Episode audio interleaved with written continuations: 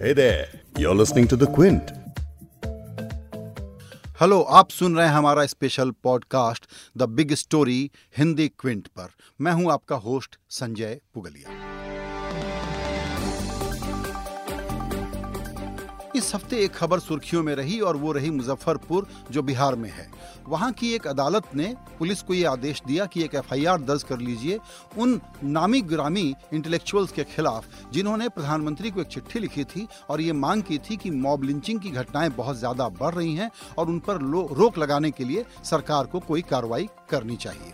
तो उसके बाद ये चिट्ठी कई महीने पहले लिखी गई थी, लेकिन हुआ ये कि एक जो लोकल वकील है, वहाँ जिनका नाम है सुधीर ओझा, उनको कई मुकदमे इस तरह के करने का शौक है और वो अमिताभ बच्चन से लेके इमरान खान तक मुकदमे करते रहते हैं। उन्होंने जाकर के कोर्ट में ये कहा कि ये जो उनचास इंटेलेक्चुअल्स हैं, जिनमें कैसे लोग थे? श्याम बेनेगल मणि रत्नम रामचंद्र गुहा, अपर्णा सेन और इस तरह के बहुत सारे लोग इन लोगों के खिलाफ सेडिशन के आरोप में कार्रवाई की जानी चाहिए। राजद्रोह के आरोप में कार्रवाई की जानी चाहिए क्योंकि उन्होंने देश में सरकार के खिलाफ एक बदमजगी फैलाने का काम किया है। जब ये मामला सामने आया तो इसकी बड़ी आलोचना हुई और उसके बाद बिहार की सरकार ने इस बुधवार को आदेश दिया पुलिस को कि इस केस को वापस कर लिया जाए।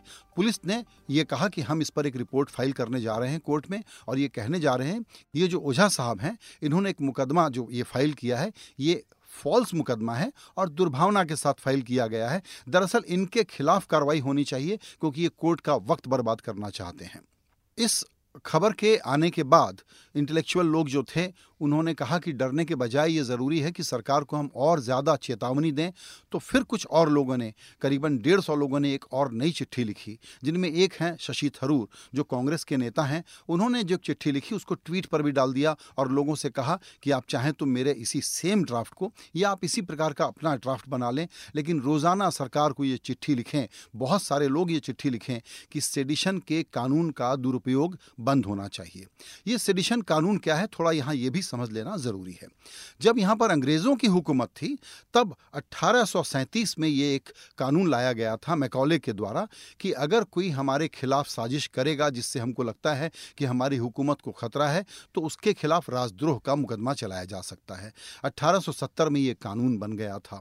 तो जो अंग्रेज़ों की एक बहुत गलत विरासत यहाँ छोड़ करके गए हैं लोग, उसके बारे में हमारी सरकार के सामने ये प्रस्ताव कई बार आए हैं। लॉ कमीशन ने ताज़ा रिपोर्ट में भी कहा है, कंसल्टेशन पेपर जारी करके कहा है कि इस तरह के जो कानून हैं, उनको बदला जाना चाहिए क्योंकि अब ये इरेलीवेंट हैं और ये एक गलत इरादे से लाए गए थे उस वक्त। ये आज़ादी की लड़ाई को दबाने के लिए लाए गए थे। अब हम एक आज़ाद देश हैं, लोकतांत्रिक देश हैं और वहाँ अगर कोई व्यक्ति सरकार के किसी काम से असहमत है तो हम ये नहीं कह सकते कि ये राजद्रोह है और इसका मिसयूज होता है।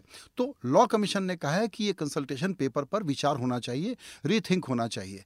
सुप्रीम कोर्ट में भी ये मसले कई बार आए हैं और सुप्रीम कोर्ट की भी ये राय है कि इस पर रीथिंक की ज़रूरत है और कानून में बदलाव की ज़रूरत है, क्योंकि इसका मिसयूज़ होता है। इसका मिसयूज़ कैसा होता है? अगर इसको एक शब्द में समझना हो तो वो ये है कि 2014 से 2016 के बीच नेशनल क्राइम रिकॉर्ड्स ब्यूरो ने अपनी रिपोर्ट में खुद बताया है कि इसमें 179 अरेस्ट हुए हैं अभी तक। इन दो वर्षों में, और 70 परसेंट केसेस में पुलिस चार्जशीट फ़ाइल नहीं कर पाई है। इसका मतलब ये हुआ कि इस कानून की डिसयूटिलिटी साबित होती है, और ये बेकार सा कानून है, इसलिए इसमें रीथिंक की पक्के तौर पर ज़रूरत है। जो दूसरा मसला इससे जुड़ा हुआ है, वो है मॉब लिंचिंग का, क्योंकि मॉब लिंचिंग की खबरें लगातार आ रही हैं, और उसके बारे में अभी अभी आरएसएस चीफ मोहन भागवत ने हमको बताया है कि ये तो एक विदेशी कॉन्सेप्ट है। भारत में तो ये अवधारणा ही नहीं है। ये बहस होनी ही नहीं चाहिए। ये बहस कैसे न हो जब हम रोज़ाना इस तरह की खबरें पढ़ते हैं कि कुछ लोग कहीं इकट्ठा होते हैं, जो कानून और अदालत का काम है, कोई व्यक्ति दोषी है या नहीं, उसको पकड़ते हैं, उसकी पिटाई कर देते हैं, कई बार वो जख्मी होता है, कई बार वो मर जाता है, और ऐसी बहुत सारी घटनाएँ हो रही हैं। मॉब लिंचिंग एक नया ट्रेंड भारत में है, इन खबरों को कितना भी दबाया जाए, इसको एक प्रकार से मुख्य धारा का एक प्रकार से मेन स्ट्रीम एक्ट बनाया जा रहा है। और ऐसे में इस तरह की चिंता होना इंटेलेक्चुअल्स को स्वाभाविक है। उनका काम है कि नागरिकों को, राजनेताओं को मीडिया को लगातार वो ये एक तरीके से आगाह करते रहें कि देखिए, हिंदुस्तान के समाज में, हमारे लोकतंत्र में और हमारे संविधान के खिलाफ क्या कुछ हो रहा है, जिसके खिलाफ खबरदार रहने की ज़रूरत है। जब हमको ये बताया जाता है कि मॉब लिंचिंग एक तरह से विदेशी कॉन्सेप्ट है तो ये भी बताया जाना बहुत ज़रूरी है कि सेडिशन का, राजद्रोह का ये कानून भी एक विदेशी देन है, एक विलायती देन है, जिसको कि अब ख़त्म करने का वक्त आ गया है। और अभी हमने आपको आंकड़े भी बताए कि ये कानून बेकार है, इसका कोई इस्तेमाल अच्छे काम के लिए हो ही नहीं सकता। सिर्फ़ सरकारें या आप जिसको स्टेट कहते हैं, हुकूमत कहते हैं, वो अपने आलोचकों को जो विरोधी हैं या आलोचक हैं,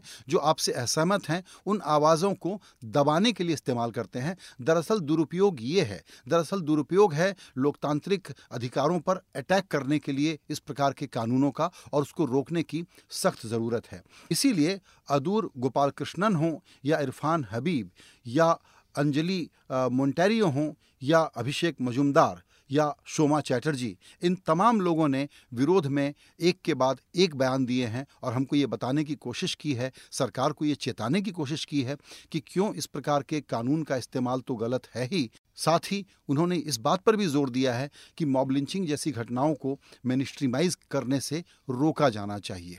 कोई असहमत हो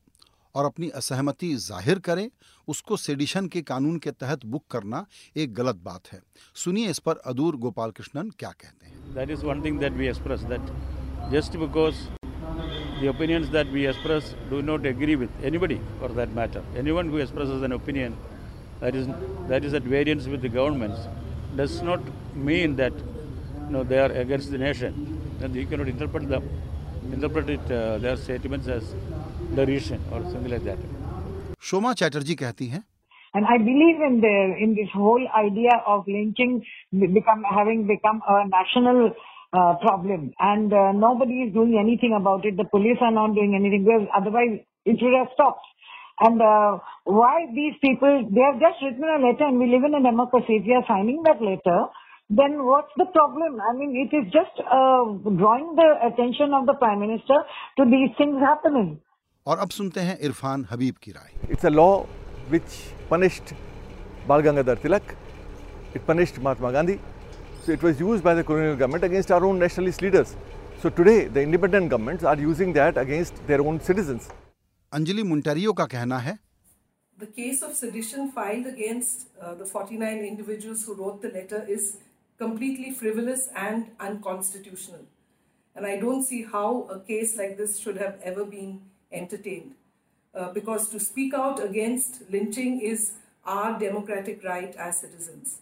एक बात और ध्यान रखने की ज़रूरत है और वो ये कि ऐसा कब हमने देखा इस देश में कि जहाँ गुनहगार सामूहिक रूप से ऑर्गेनाइज ढंग से कहीं इकट्ठा हो करके किसी का कोई किसी की कोई पिटाई कर रहा हो या उसको मारने की कोशिश कर रहा हो और उसका बाकायदा वीडियो बनाए कई एंगल से वीडियो बनाए ये वीडियोग्राफी आपको बताता है कि ऑर्गेनाइज्ड क्राइम का पार्ट है।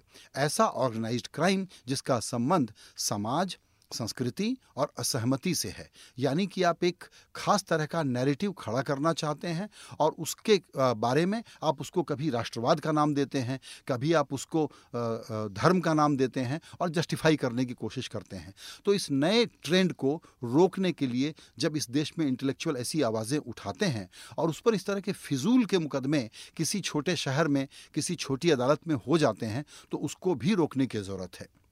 आप याद रखिएगा कि इस देश में करोड़ों मुकदमे हमारी न्यायपालिका में इस वक्त पेंडिंग हैं। दस साल, बीस साल, तीस साल, चालीस साल पुराने मुकदमे। आप ये भी याद रखिएगा कि हमारे सुप्रीम कोर्ट में करीबन इस वक्त साठ हज़ार मुकदमे पेंडिंग हैं। सुप्रीम कोर्ट अपनी पुरानी तरीक़ों से जो ब्रिटिश तरीका था, उसी प्रकार से छुट्टियाँ लेता रहता है। शायद छुट्टियों पर इस वक्त मॉरिटोरियम लगा करके ये सुधीर ओझा जैसे जो फालतू मुकदमे कोर्ट में आ जाते हैं, ये उसी लेवल पर ख़त्म हो जाने चाहिए। चाहिए थे। बिहार सरकार को ये कहने की ज़रूरत नहीं पड़नी चाहिए थी कि अब पुलिस इस मुकदमे को वापस करे और ये एफ़ कैंसिल करे और जा करके जुडिशियल मजिस्ट्रेट के कोर्ट को बताए। ये पब्लिक मनी की बर्बादी है और ये एक प्रकार से लोकतांत्रिक अधिकारों को कमज़ोर करने का काम है जो लोग करते रहते हैं और इसको रोकना बहुत ज़रूरी है। तो ये था हमारा आज का Hindi podcast the big story. Sanjay Pugalia को दीजिए यहीं पर इजाज़त। नमस्कार।